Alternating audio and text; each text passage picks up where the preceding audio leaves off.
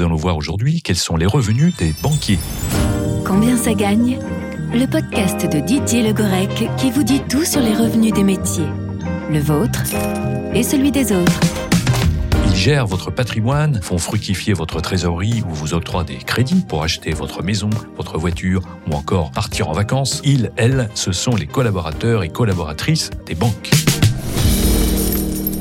Banquier, un mot qui fait fantasmer et que l'on imagine toujours synonyme de hauts et indécents revenus. Qu'en est-il en vrai? Et donc, combien ça gagne un banquier? En réalité, banquier reste une appellation très générique, tant les façons d'exercer les métiers de la banque sont nombreuses, et les revenus aussi. Attardons-nous sur quelques métiers bancaires significatifs. Tout d'abord, celle ou celui que l'on connaît tous, votre conseillère ou votre conseiller particulier. Vous savez, cet interlocuteur en agence qui change tous les trois ans. Eh bien, selon le cabinet ACE, un conseiller financier ou conseiller clientèle particulier est rémunéré en moyenne environ 1800 euros net par mois s'il possède moins de 3 ans d'expérience et environ 2100 net à partir de 5 ans d'activité. Le gestionnaire de patrimoine, lui, peut débuter à 2400 euros net mensuels pour gagner 3200 net après 8 années de pratique. Passons maintenant au directeur d'agence. Après 3 ans d'expérience, il perçoit environ 2800 euros net chaque mois pour monter à 3300 net s'il cumule 8 années d'activité. Un salaire équivalent à celui d'un chargé d'affaires entreprise professionnels.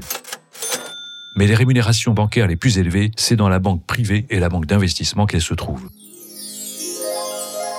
Spécialisée dans la gestion de fortune, la banque privée offre par exemple environ 4000 euros net chaque mois à un risque manager, voire 6000 euros net s'il dépasse les 8 années d'expérience. Le gérant privé se voit, lui, attribuer un revenu pouvant atteindre 7300 euros net chaque mois après 8 années d'expérience.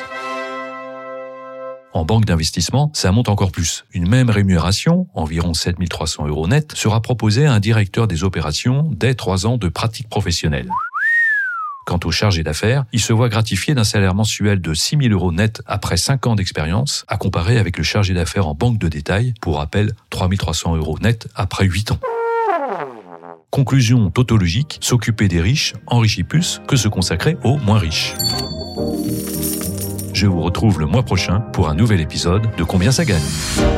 Combien ça gagne? Un podcast de Didier Le Grec.